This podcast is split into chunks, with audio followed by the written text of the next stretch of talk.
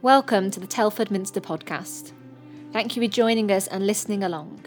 Our vision is to make Jesus known in Telford, and we hope that your attention is grabbed by Jesus today and what he's doing in your life.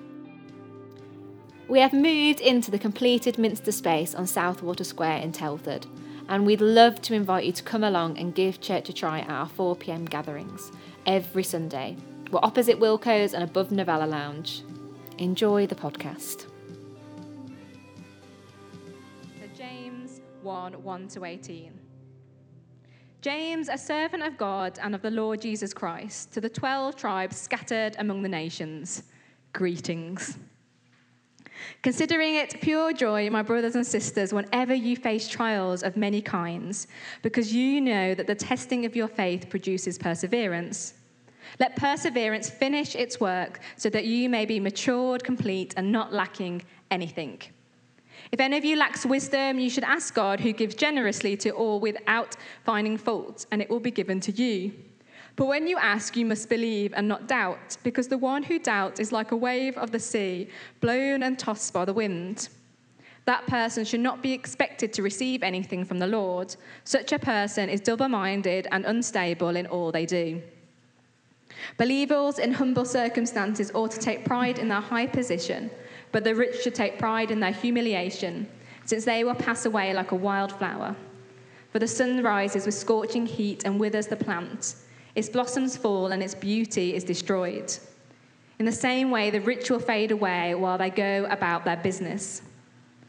Blessed is the one who perseveres under trial, because having stood the test, the person will receive the crown of life the Lord has promised to those who love him who, when tempted, no one should say, God is tempting me, for God cannot be tempted by evil, nor does he tempt anyone. But each person is tempted when they are dragged away by their own evil desire and enticed.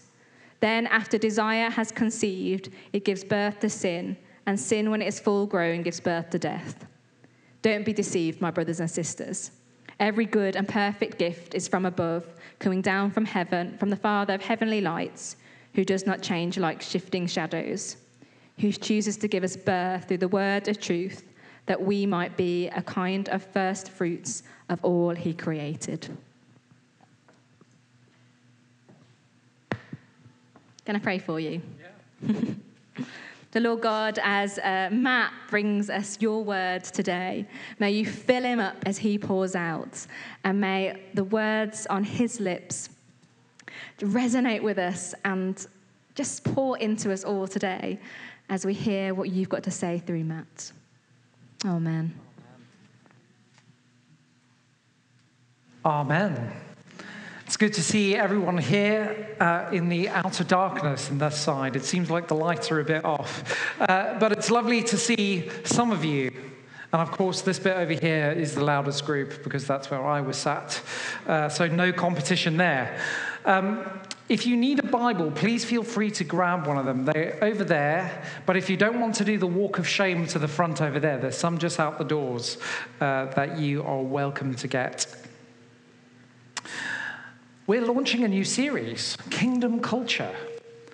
Uh, the kingdom of God, which is made known in the here and now, since uh, Jesus rescued us uh, on Easter and have set us free and filled the church with uh, love and hope and his spirit to, to enable uh, the kingdom of God to come even in Telford, even in 2022, even during lockdown, the kingdom of God was at work.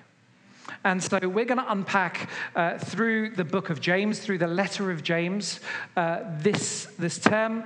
Uh, there's going to be a lot to take in. Uh, it's going to be like drinking from a fire hydrant. Some bits might be really uncomfortable, and that's all right. Drinking from a fire hydrant might be a little bit uncomfortable as it gushes, uh, but it's going to be well worth it.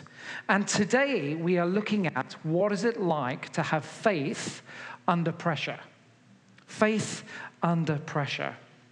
I don't know if you've ever had moments in your apprenticeship to Jesus where you felt, oh, do you know what? It's just too hard. Anyone? Yeah. I, I am one of those. I would be putting two hands up Because, do you know what? Following Jesus is hard. Sometimes it's really tough. It's really, really tough. And I'm sure it happens with other apprenticeships too. You know, if you're an electric uh, apprentice or a plumber or a builder or a carpentry, whatever industry you're in, sometimes being an apprentice is really, really, really tough. Sometimes your boss gets on your nerves. Just ask any of my staff team. But sometimes it just wears you down and you think to yourself, can I really do this? You know, if you've done any bits of education, GCSE, A levels, some of us might have been to university, when you sit there and you're sitting through those exams and you're like, I can't do this. Anyone thought of that too? Yeah. But for me, the moment came in my apprenticeship to Jesus uh, when I had long term pain uh, from a botched knee surgery. Uh, both knees, I used to run about 70 miles a week uh, and destroyed both of my knees as a teenager. And when I'd done that, I was left with uh, pain and cartilage floating about, uh, and the pain was agony. For, for three years, I battled with the pain from that surgery. Another was moving 10,000 miles from South Africa to the UK due to an armed robbery where uh, gunmen jumped out of a lorry and had us at gunpoint, where we had to just up and leave. Another was uh, through Vicar Factory, and I know today you could be proud. Look, I actually look like a vicar. Uh, that's because I was speaking down at a more traditional church uh, down in Luton this morning. But through Vicar Factory, I was like, come on, God, you've got to change the Church of England. If you didn't know, we're a part of the Church of England. But uh, you've got to change the Church of England because she is breaking your heart. Because we don't seem to be bothered about the poor. We don't seem to be bothered about the, the spirit at work within us. We seem to be more bothered about um, old church buildings rather than introducing people to Jesus. And my apprenticeship to Jesus was a little bit shaky. But you know what? That long term knee problem was healed. Someone prayed. The, the metal that was in my knees disappeared. The moving the 10,000 miles, leaving a community, I arrived, joined a church, and I found love and acceptance and a family. Through Vicar Factory, uh, we got together every day, me and three other friends, and we prayed for the Church of England to change. And guess what, brothers and sisters? The Church of England's changing and it's looking more and more and more like Jesus every day. But in this letter, James's letter to the, the people of Israel scattered around the Roman Empire, this is Jesus' half brother, James the leader of the church in Jerusalem, to the Hebrews and the Jewish people from around the Roman world. They were facing persecution. They were facing crucifixion. They were literally facing being eaten by lions every day. This is to the Jewish people around the world and to any one of us who reads it. Could we just imagine for a second Jesus' half brother, uh, James? Could you imagine just for a moment, you know, James never seeing a bad day of Jesus? You know, maybe I, I was an older brother. Uh, I used to call my parents Mary and Joseph because my brother could do no wrong. Um, but literally, Jesus did no wrong. Imagine being his brother. Quite something. But this, this James is the leader of the church in Jerusalem. And these Jewish Christians all around the empire, letter not just to one person. Sometimes in the Bible, there's all these letters to groups of churches in one place, or they're written to an individual. But here, uh, James is writing it to all the Jewish Christians around the world. Sometimes, though, uh, we might think we are persecuted. We might feel like we're facing persecution all the time. Maybe our mates are like, come on, you know, let's, let's hang out on a Sunday. Why are you going to church? Uh, maybe it's our family. going, Come on, what are, you, what are you on about? Why do you hang out with those people? Why do you live your life differently? Maybe it's your uh, colleagues at work. Like, really? Come on. Don't, don't be bothering with church. Why don't you just give it all up, pack it all in? Now, if you've got your Bibles in James, uh, in verse 2, it says that we'll be facing all sorts of trials. When, whenever you face trials of many kinds, because uh, you know that the testing of your faith produces perseverance. Guess what, guys? If you know and love Jesus, your faith is going to be tested. There's, there's no doubt about it. Following Jesus is hard. It's really tough. You've got to live your life differently to how you started it. But these guys are facing these trials. And these aren't trials uh, from an inward source. They're not about feelings, about, oh, I don't know if I could can feel the stuff. You know, I don't know if I, I feel that God loves me. These are external trials that are coming towards them, like persecution or famine or people wanting to, you know, lop off a limb or all those sorts of things. They're not out, they're not inward stuff, they are outward stuff. And I think for many of us here, we're not really in fear of our lives. We're not really kind of expecting the doors to be open, the police to run in and arrest all of us for meeting because we know and love Jesus. At least I don't think so. No? Great. But these people, these Christians, were expecting that to happen. They're expecting that they might die for knowing and loving Jesus. But James says to them, consider it pure joy. Pure joy. Now, I don't know about you, but I might read that and go, come on, James, you're being a little bit bonkers here. Really? Consider it joy that they might come in and arrest us and put our family to death. But you're saying consider it joy. Yeah. Real joy because when we know and love Jesus, we live life in all of its fullness. We don't live half lives. We know the ups and the downs and Jesus walking with us, even if we are facing the worst diagnosis that you could ever imagine. Jesus says, I am with you and I will never, ever, ever let you go. Consider it joy. This joy that's deep seated, that no matter what you face, you can be content knowing that whatever, you whatever comes in the next life is by far better than the one that we're facing now. See, because death is defeated by Christ on the cross it's done. There is joy to come.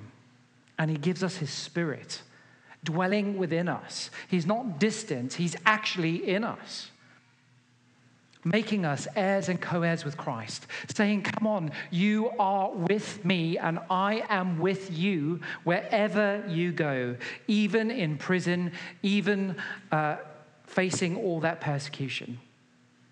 Why? Why is this?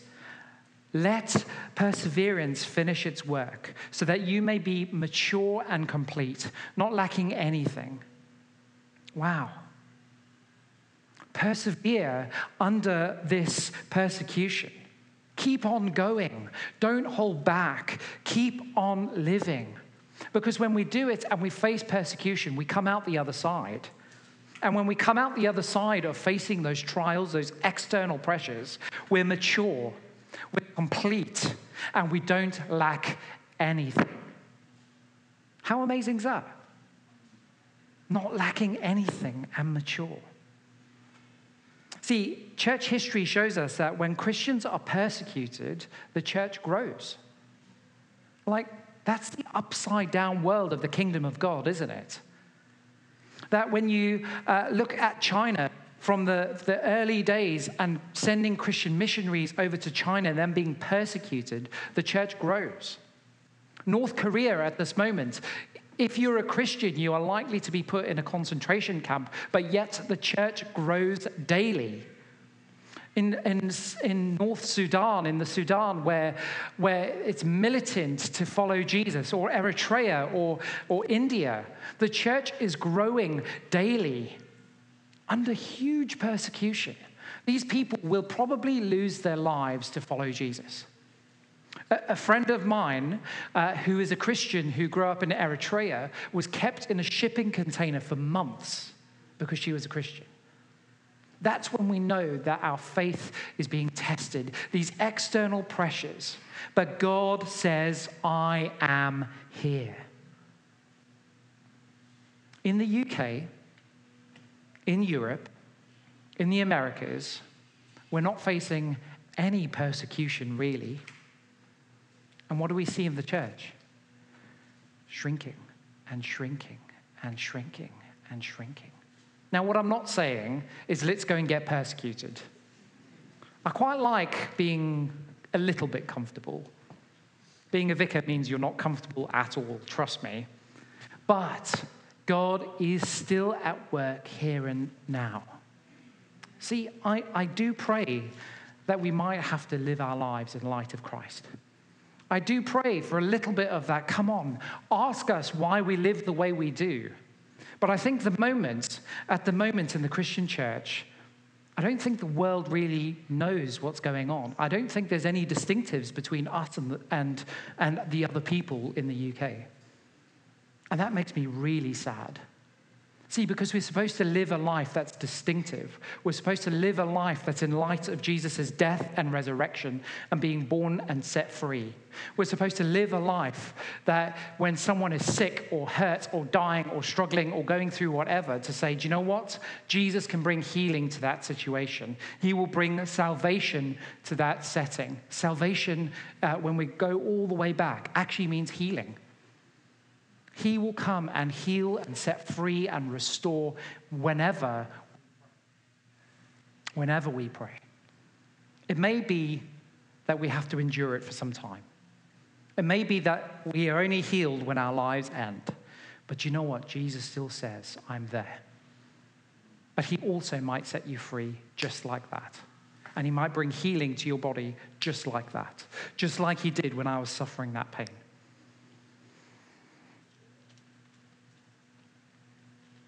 But then he goes on and says, If any of you lack wisdom, ask for it. For these 12 tribes, uh, in that persecution, ask for wisdom because he'll give it to you. Us, when we live every day, we can ask for wisdom, and he says, Here it is. I ask for wisdom every day. Every day when I pray, I go, Lord, would you just give me enough wisdom for today? And you can be the judge whether you think God's given it. But trust and don't doubt. Trust that He's going to give it to you.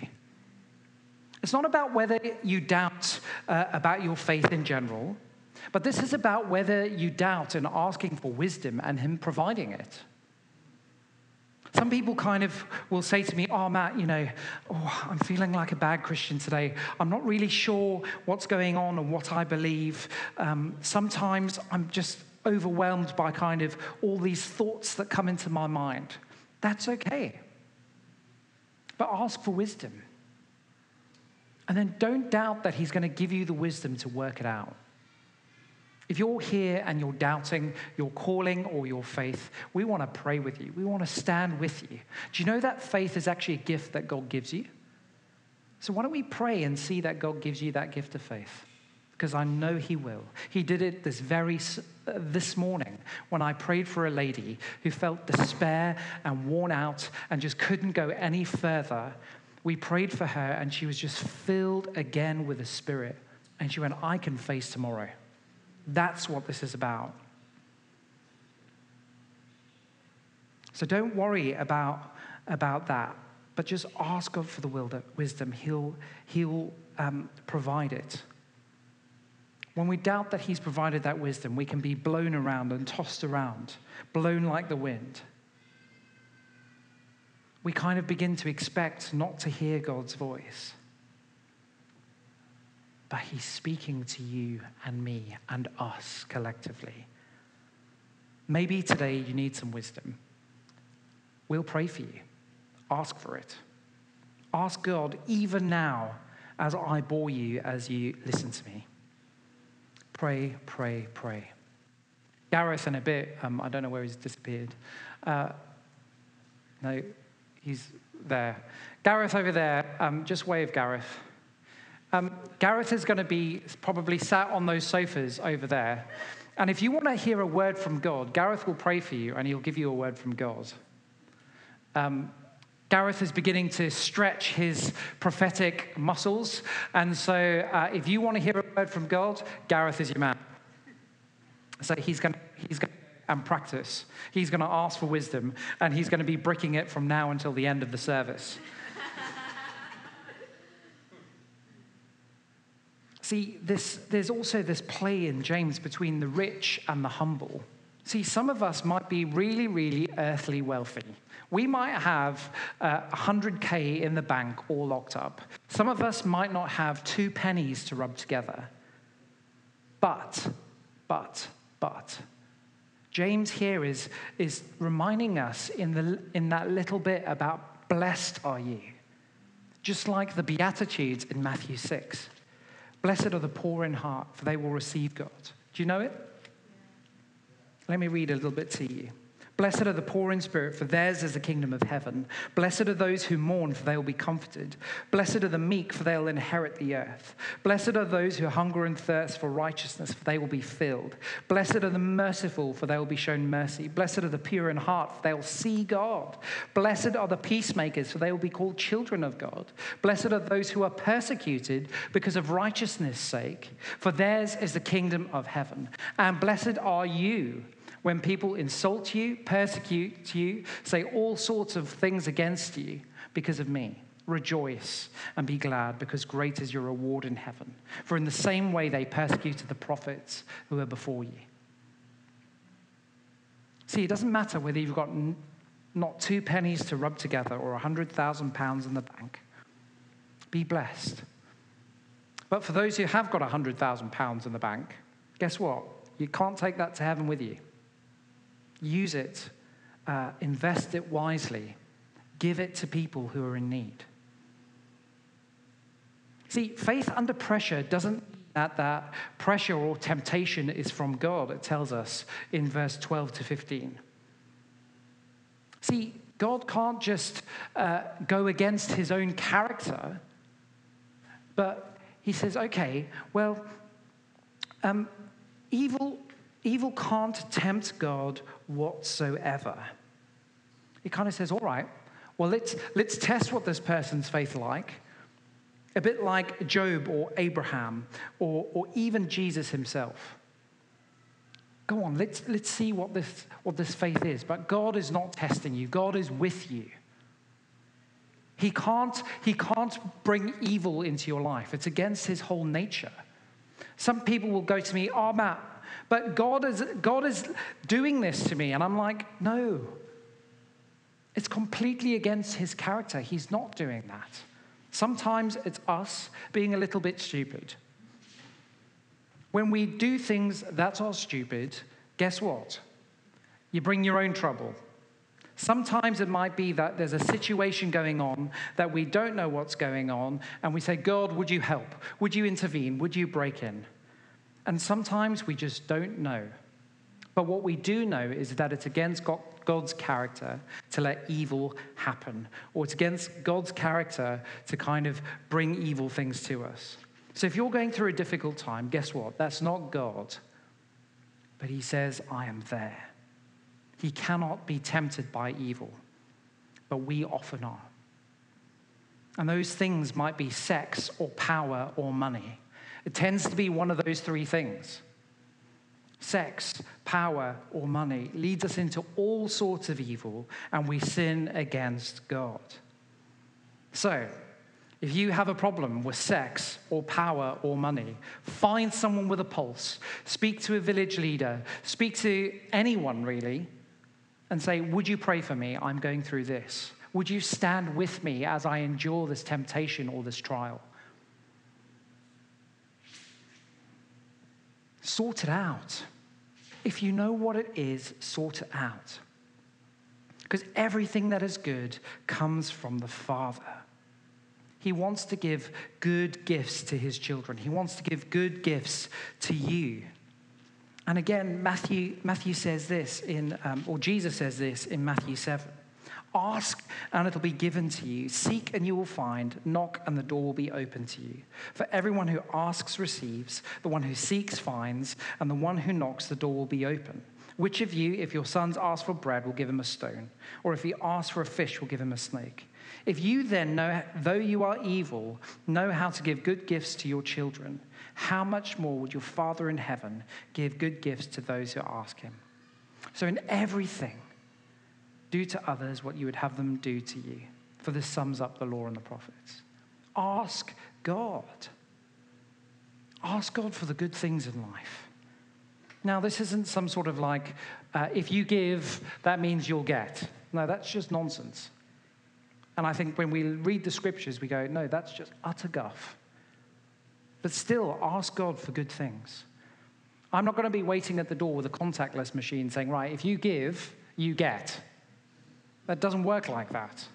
God wants to bless you. So ask Him. Even if you don't give a single penny to the church, that's a whole different set of uh, chats that you and I will need to have.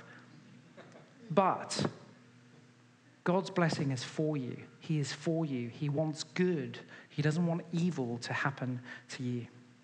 So, why? So that you can tell others about the goodness of God. And it goes round and round and round. See, when people see that God has blessed you, they want a blessing too, and they ask, What's, why is that happening? You go, Do you know what? I don't know, but that's God. Do you want some of this too? And pray for them. See, when our faith is under pressure, when persecution comes, joy is there. When we face those external pressures, joy can come. When we need it, ask for wisdom. Life is tough. Ask for it. When, um, when we're presented with temptation, say, God, would you bring good things? I know that you're good and I trust you. And receive God's goodness for you and for your family and for your friends. So, let's pray. Let's ask for God's wisdom. So, three things that I think we should uh, begin to pray for, unless Steph's got other words. Firstly, do you need wisdom for a situation? Are you starting a new job? Ask for wisdom. Are you going through a rough patch? Ask for wisdom. Are you breathing in and out? Ask for wisdom. And we'd love to pray for you. If you are facing temptation, in whatever, whatever way, sex, power, money, whatever it is, we'd love to pray for you. And we'd also love to pray for you for God's blessing and for you to receive good gifts, even if that is faith, just to get through today and into tomorrow. Shall we stand?